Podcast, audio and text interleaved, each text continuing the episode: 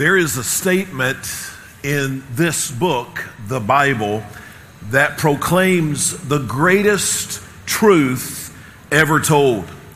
And that statement, that sentence is this There is revealed a way to be right with God apart from keeping the law.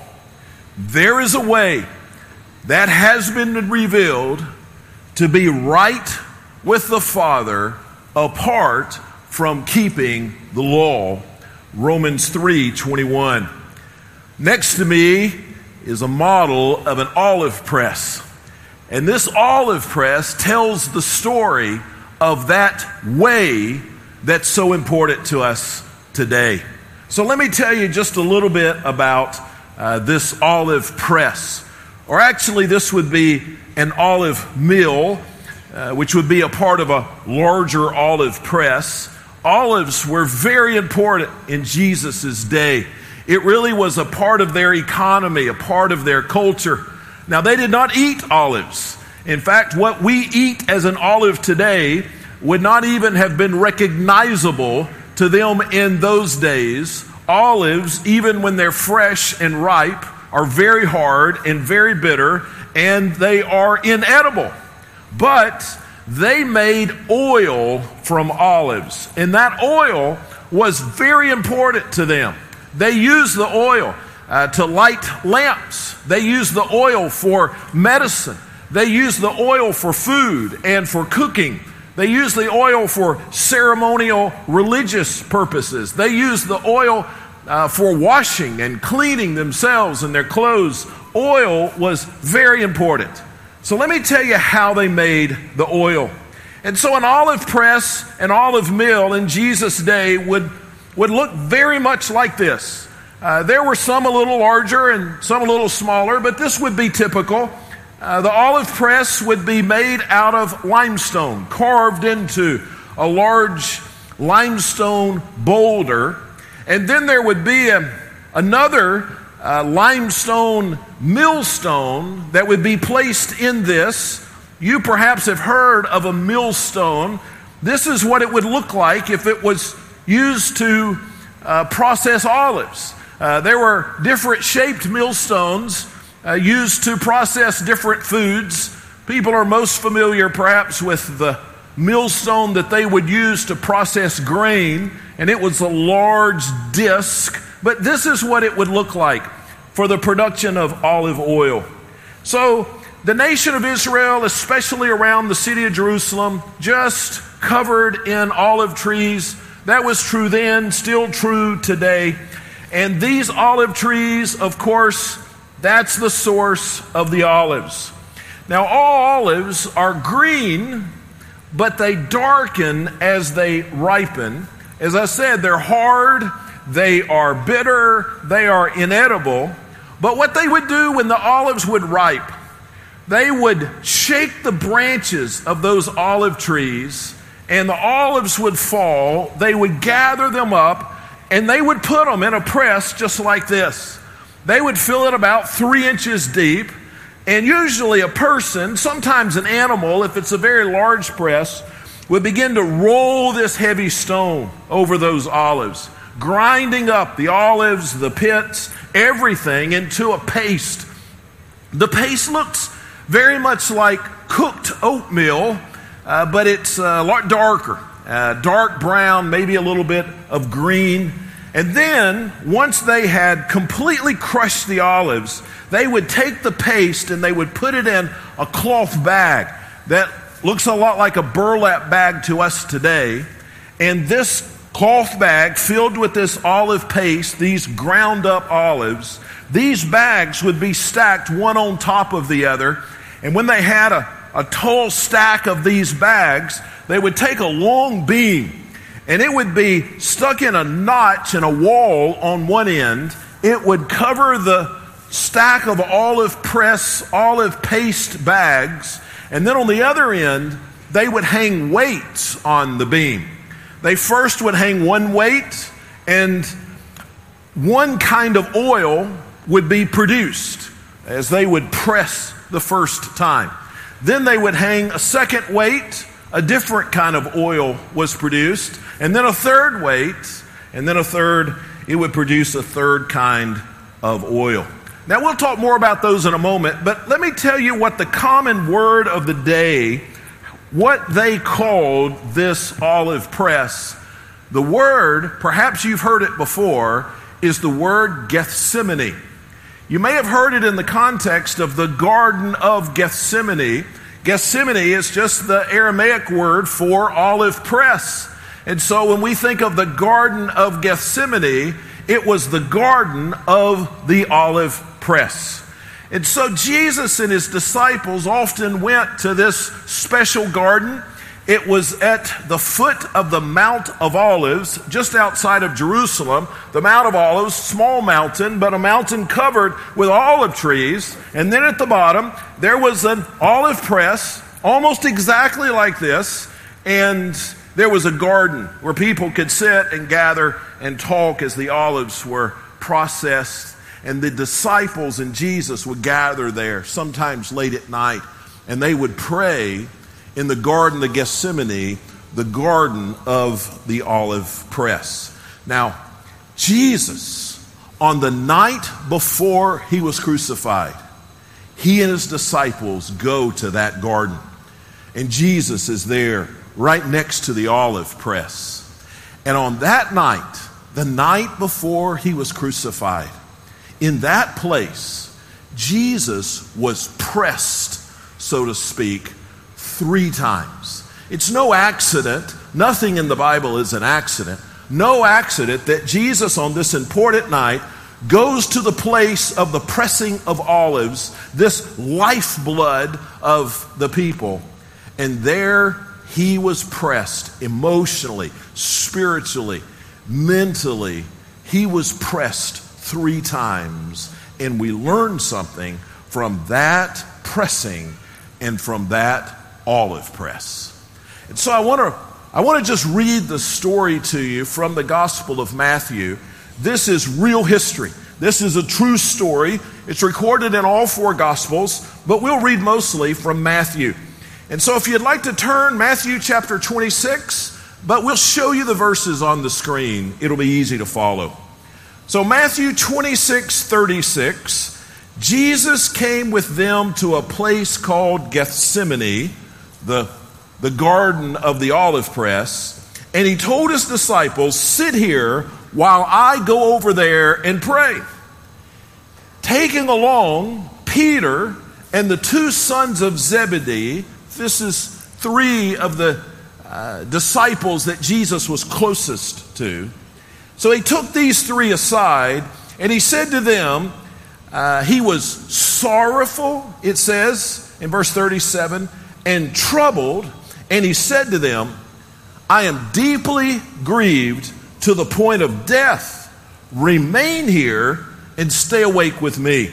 Now, two very important things we see in those verses. First, it says that Jesus was sorrowful and troubled. What could that have meant? He was sorrowful and troubled. Well, we have to understand that Jesus has come to this long awaited moment in time. This is a pivotal moment.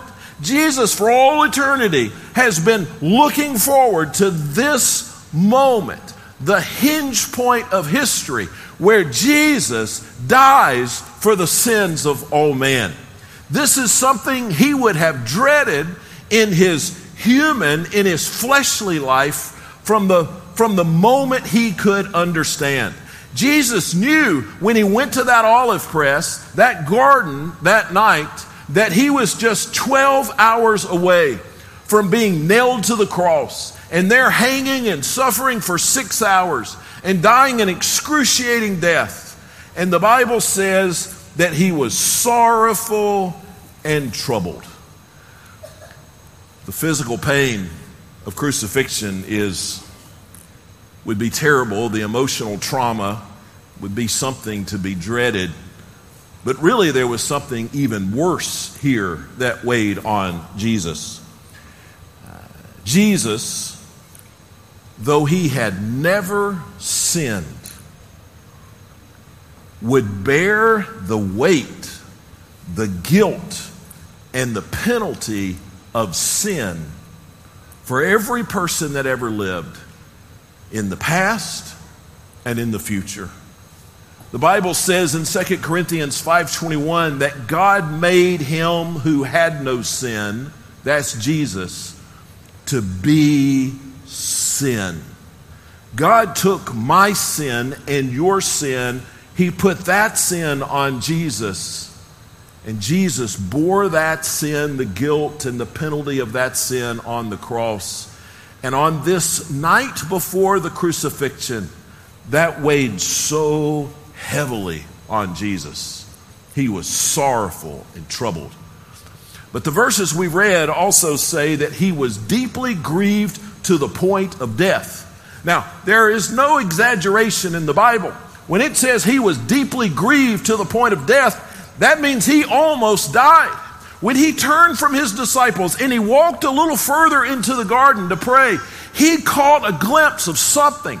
He saw something in his mind's eye that was so terrible, that was so horrible, that it almost killed him right there. The grief was extraordinary. He almost died. Now, what do you think Jesus saw? When he turned from his disciples, he begins to go deeper in the garden. He sees something, almost kills him. What did he see? Well, I think what he saw was, was just my sin, my rebellion, my selfishness.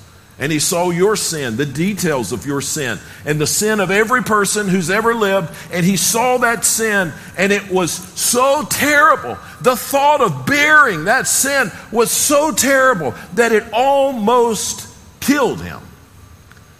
Now, there are two things here that, that really are hard to understand, but are important to fully appreciate the, the pressure that Jesus was under.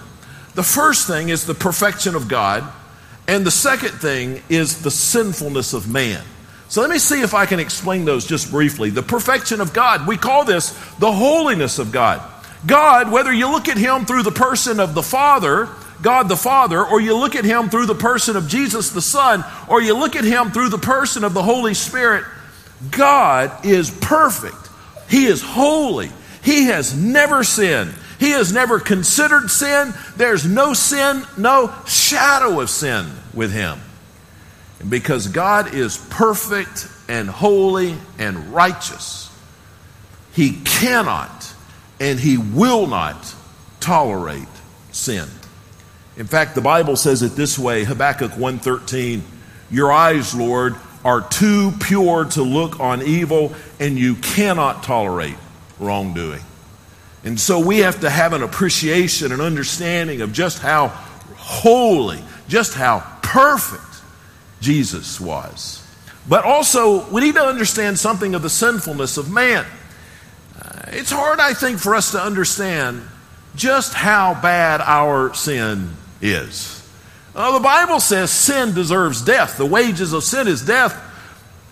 But just frankly, I don't know how many of us believe that. I mean, sure, I've done some things I shouldn't have done. I've said some things I shouldn't have said, but I've not ever even gone to jail yet. Hopefully, won't. Um, so, how could it be that my sins are so terrible that my sins deserve death? Well, the Bible says that even the best stuff in us that we're so quick to point to, even that is corrupted by sin because it, it, it, comes from a heart with wrong motives, selfish motives. I think the best way, the short way for me to explain just how sinful we are uh, is, is to talk about the fact that life comes from the Father. God is the source of all life. And so, if God is the source of life, and if sin in my life separates me from God, then sin separates me from the source of life. Sin separates me from life. And because of my sin, I will have eternal death. I will forever be separated from life, ultimately in a place called hell. I think another way, perhaps, to try to understand this uh, is to think of the fact that sin has so corrupted our ability to comprehend its seriousness, uh, well, we just don't see it.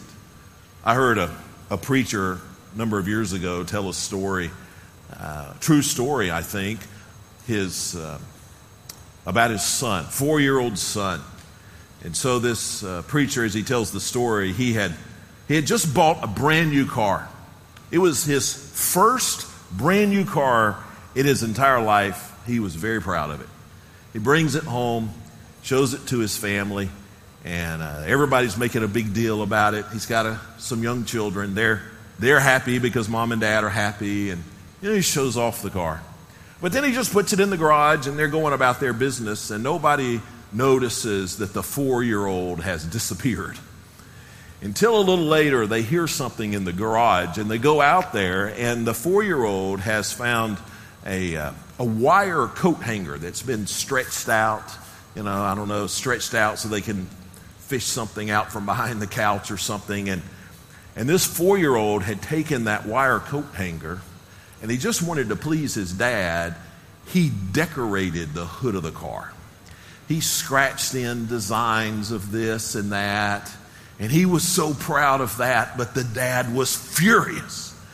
And, and he thought, my son has no idea what he's done. This is going to cost me a ton of money. It's not covered under insurance and I'm going to have to take off work, take the car somewhere to get it painted. I'm going to have to get somebody to come pick me up from there and take me back to work. I'm going to have to get a ride home. And then two weeks later, the car will be painted. I'll go. I won't be happy with it. I'll have to get in an argument. They'll have to paint it again. I'll have to get a ride back and forth. Then I'll have to give them a whole bunch of money. And then I'll never be satisfied. And every time I get in that car for the rest of my days, I'll still in my head, I will see those scratches in that hood. My son, what has he done? And so he looked to his son. He was going to explain to him the, uh, the crime he had committed. But his son just smiled, and the dad realized that the son just simply didn't have the capacity, just didn't have the capacity to understand how bad his scratches, his artwork was. And this pastor said that he just picked up his son and squeezed him tight and said, Son, just don't decorate dad's car ever again. You know, we're that four year old boy, and we just don't have the capacity to understand how terrible our sin is from the perspective of a holy and a righteous God. But God says, if we could understand, we would recognize our sin deserves death. Our sin deserves death. So here's what we know we're guilty of sin, we'll stand guilty of sin forever. Nothing we can do can ever change that, right? Even if I live a perfect life from here on out, it'll still be true of me that I was guilty of sin in the past. Our sin separates us from God, and left to our own devices, we are without hope. But if you remember at the beginning, I shared with you that there is revealed a way to be right with the Father apart from keeping the rules. And that's good news because we've blown it with the rules. But there is a way to be right with the Father apart from keeping the rules. I want to give you some Bible facts as we go through this. Uh, the story, the historical account of uh, Jesus at the garden. And the first Bible fact is this Jesus hates our sin. Jesus hates our sin. Well, let me read the next verse. 39 says, Going a little further, he fell face down and prayed, My Father, if it is possible, let this cup pass from me, yet not as I will, but as you will. Now, it's important to understand that the cup here equals the crucifixion. When he talks about the cup, he's talking about the crucifixion 12 hours away and everything that's associated with the crucifixion. And so, Jesus here pay, prays a very unexpected prayer, an odd prayer. Jesus goes to the Father and says, Please, let's not do this. Is there any other way? Is there any other way? Can this cup, can the crucifixion and all that's associated with it, can we just set that aside? Is there another is there another way? This is is Jesus's second uh, uh, first, I should say, his first pressing. Jesus is under such mental anguish. He's under such stress. He's being pressed.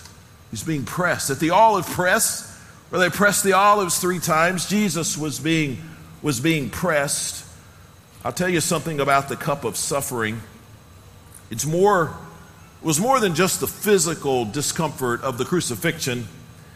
This cup, this crucifixion, contained all of the guilt of all of the sin, of all of the world, of all of history.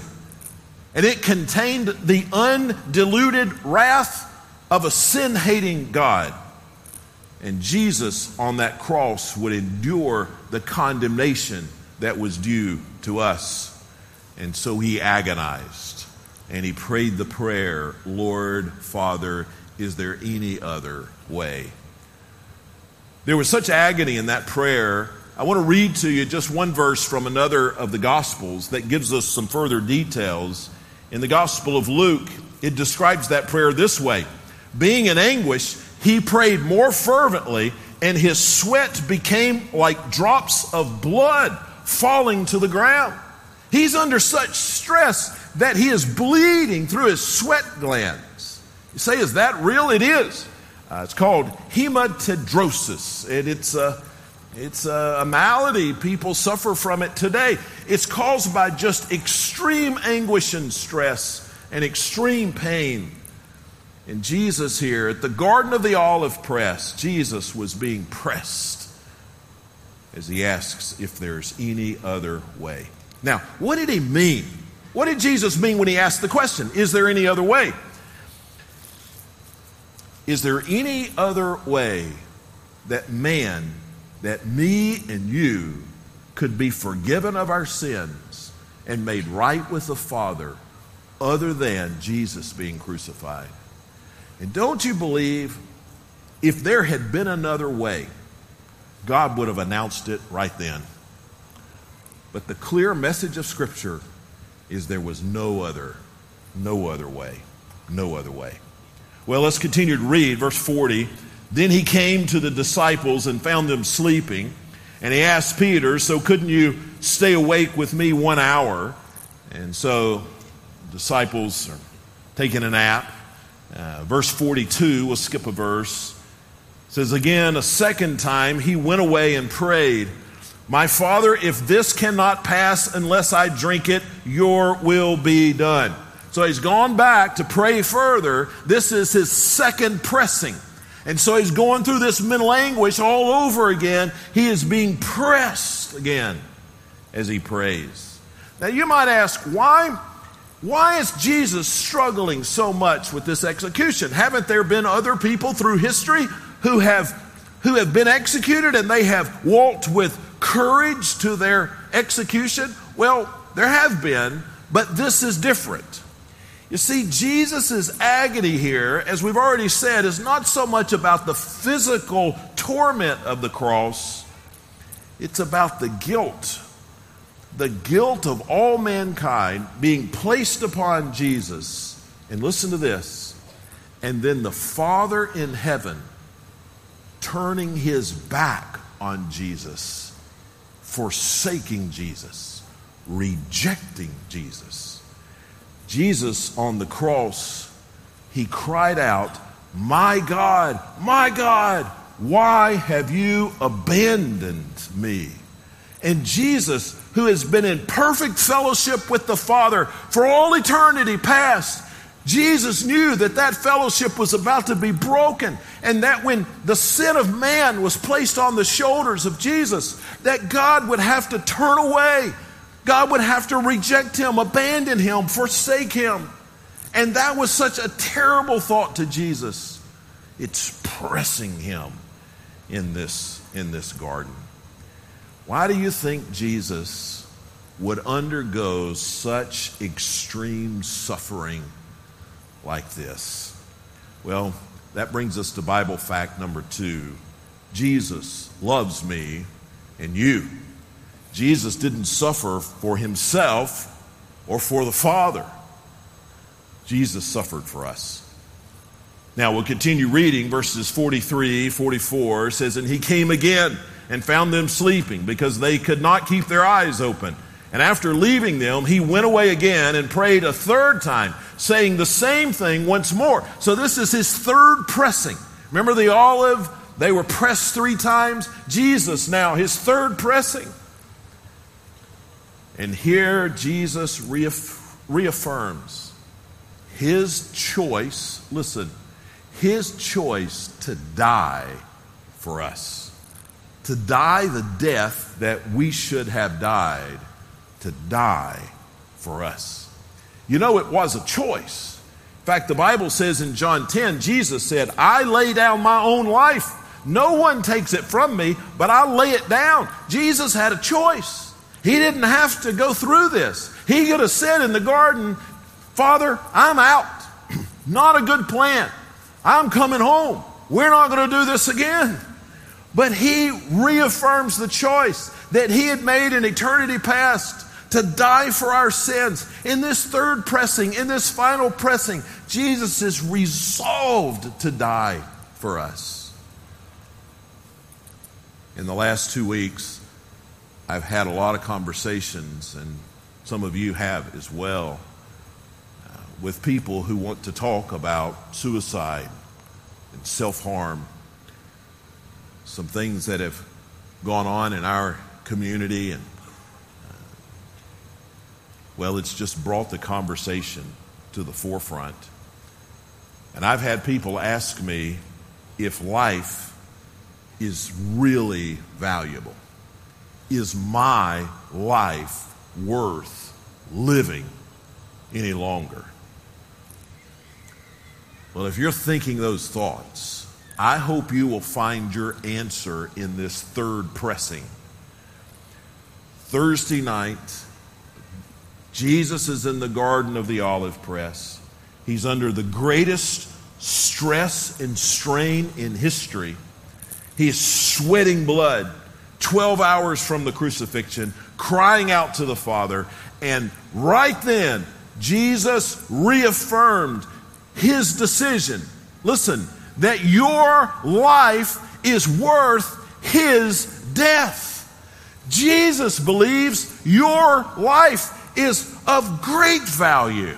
Jesus reaffirmed in that third pressing, he resolved to die for you because he so values your life.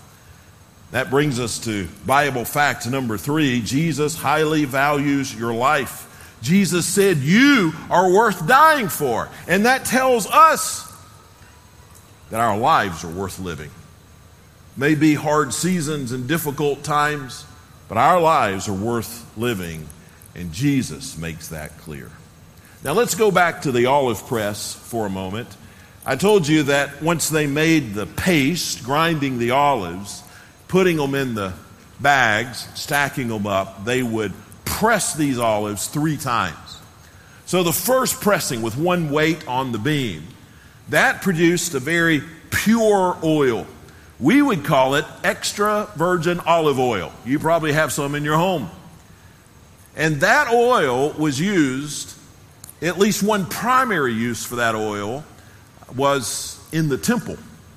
They would use it as an offering when they were guilty of sins, they would bring to the temple an offering to ask God to forgive them of their sins. And that offering was not sufficient for the forgiveness of sins. It only looked forward to the perfect offering that would one day come, and that perfect offering is Jesus. But this first olive oil was used as an offering to God, a guilt offering. Sometimes it was just poured out on the altar. Sometimes it was uh, poured on other offerings. Sometimes it was baked into bread that was offered. But this, this purest olive oil, the olive oil of the first pressing, it was an offering to God for the forgiveness of sins. Now, then they would add the second weight and it would produce more oil. This is the oil that, uh, in part, was used for lamps. They would light a lamp, an olive oil lamp, to light their homes, to light their buildings. It was used for light. And then the third pressing, when they would put the third weight and they would get the last little bit of oil out of this paste, that oil was used to make soap. They would take the ashes from burning a flowering bush called a soapwort, and um, that those ashes would be very alkaline. They would be like a powdered lye. And they would mix it with this third pressing, this oil from the third pressing, and it would make Dove bath bars, essentially, and they made soap. Now, I've told you a couple of times it was no accident that Jesus prayed these three prayers, that Jesus was pressed so terribly three times next to the olive press where these olives, the lifeblood of Israel, where these olives were pressed three times. So here's the all of that for this. What does the olive press then tell us about Jesus? What does it tell us about the way to be right with the Father apart from keeping the law? Quickly, three things. Number one, Jesus can be our sinless sacrifice for the penalty of sin. Just as the first oil, the oil from the first pressing, was used as a offering, a sacrifice for the hope of forgiveness, so Jesus becomes the perfect offering for our forgiveness. Jesus becomes our substitute. We're guilty and deserve eternal separation from God. Nothing can overcome our guilt. We need a way to be right with the Father that doesn't include keeping the rules. And Jesus said, I'll be that. Jesus said, I'll be that offering. I'll be that sacrifice.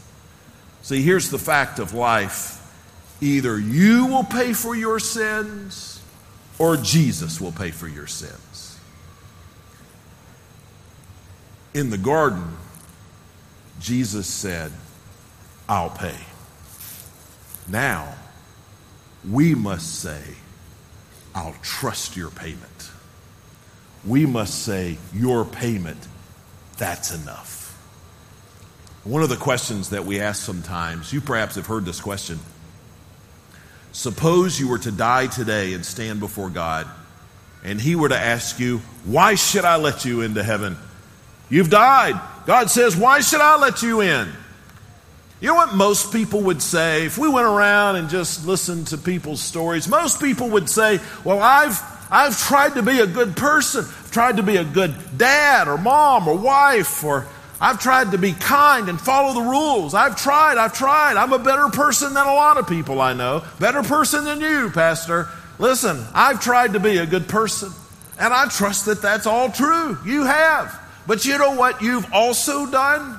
You've also sinned. And the wages of sin is death. It's not enough good people activities you can do to erase our guilt of sin. So suppose you die today and you stand before God and He asks you why He should let you into heaven. There's only one answer Lord, I don't deserve it. I deserve separation from you forever in a place called hell. But Jesus has been my offering. Jesus has been my sacrifice. Jesus has been my substitute, and He has died for me. And that is enough. Why should I get to go to heaven? Because of what Jesus has done. How can be, we be right with the Father other than keeping the rules? Uh, because we've blown the rule part, right? So, how can we be right with the Father other than keeping the rules? Jesus kept the rules. and then Jesus died for our disobedience. The first pressing produced the oil for offering, and Jesus is the oil for offering. He is our sacrifice. The second uh, oil, you see this on your outline, teaches us that Jesus can be our light and our guide through this dark world. So the first oil, offering, the second oil, light. Jesus is our offering, but he's also our light. Uh, I told you it's no coincidence that Jesus chose that place. Uh, it's a long way from where he was earlier in the evening. That they walked all the way to the Garden of Gethsemane, the Garden of the Olive Press. There's no coincidence because of what we learn here. That second pressing of oil produced the oil that they used for light. Jesus not only is our offering, but Jesus is our light. Not only does he offer us forgiveness, but he offers us direction and guidance to help us to see in a dark world, to make decisions in a dark world, to navigate uncertainties, to, to have marital peace, to have our families thrive, to know love, joy, peace, patience, kindness. He gives us light. He gives us light in our spirits. He gives us light through God's word. Jesus is not only our offering, but he's our he's our light. You know, becoming a child of God, it begins with trusting what Christ has done on the cross as our offering. But it includes, it includes following Jesus' direction, making Jesus the leader and the Lord of our lives. He desires to be our offering, He desires to be our light. And then the third, the third thing we see here is that Jesus can be the soap that provides a fresh start. So the first oil, offering. Second oil, light. The third oil, soap. Jesus is our offering, He is our light, but He is our soap. Sometimes we just need a bath, right? Sometimes we just need clean clothes and a new start. Nacogdoches, Jesus wants to be your offering and your light, but then He wants to be your soap. For those who trust Jesus as their offering, for those who ask Jesus to be their light and their guide. He wants to give you a fresh start. He wants to let you begin again. He wants to wash away the impurities, the sin, the failures, the regrets. And He wants to give you a new start. Listen, a new start. Today, Resurrection Day, could be a new start for you, for your marriage, for your parenting, for your family, for your, for your joy, for your peace, for your purpose. Could be a new start today. For those who trust Jesus as the offering, those who follow him as their light will experience him as their soap. Psalm 51 2, psalmist said, Lord, completely wash away my guilt, cleanse me. You see, the soap cleansed me from my sin. Jesus can give us a fresh start. I don't know why you're here today. I know some of you, I don't know many of you. We're so glad you're here. And you may have come because somebody invited you. Maybe somebody twisted your arm a little bit. Maybe you're here out of curiosity. Um, maybe you don't even know why you're here. Just something drawing you to be here. But my prayer is that since you're here, today can be a new start. That Jesus will be your offering, your light, and your soap. So, what do we know? Jesus was pressed, and then he chose to die, reaffirmed his choice to die, pay the penalty for our sins, and then to offer us forgiveness and a new start and eternal life. I want Easter 2023 to count in your life. I want you to look back on this day, no matter who you are or where you are in your faith journey. I want you to look back on this day and I want you to say, Jesus on that day gave me a new start. Some of you today, your new start begins with trusting and surrendering. You've, you've been around religious things and maybe you've said some religious prayers, but there's never been a time in your life when you said, I'm a sinner, I am hopelessly separated from God. My only chance is to trust what Jesus has done for me. I trust that. And I want Jesus to be my light. I want him to lead me, be the Lord of my life. For some of us, that's where it needs to begin. In fact, that's the only place it can begin. Today, you need to trust and surrender. Let's say those two words together, okay? Today, you need to trust and surrender. You can do better. Today, you need to trust and surrender. Okay, other people have trusted and surrendered but today, you need a fresh start. Today, some area of your life, you just need a fresh start. And that's only going to come from the Lord. You need to ask Him, give me a fresh start. Maybe you need to talk to somebody today. You need somebody just to pray with you. Pray that the Lord will give you a fresh start. Maybe our church needs to be the church that helps you find a fresh start. But Jesus is your soap, and He wants to wash you clean and give you a new start. And that can happen today. Listen, one of my favorite verses in the book of Acts, and I'll close with this, I promise. Acts 22 16. You may not know these people, but the Apostle Paul was, um, he had made, he had had an encounter with Christ, and uh, somebody by the name of Ananias was speaking to Paul. Listen to what he said. Why are you delaying? Get up, be baptized, wash away your sins, calling on the name of the Lord. Today could be a pivotal day in your life. You could become today a child of God, and you could have a new start today, no matter where you are in your spiritual journey. Just as Jesus made the choice in the garden of the olive press, we all will make the choice in the Coliseum of SFA. So let me ask you to bow your head and close your eyes. I'm going to say a brief prayer and then we're going to sing. And nothing about today is designed to put you on the spot.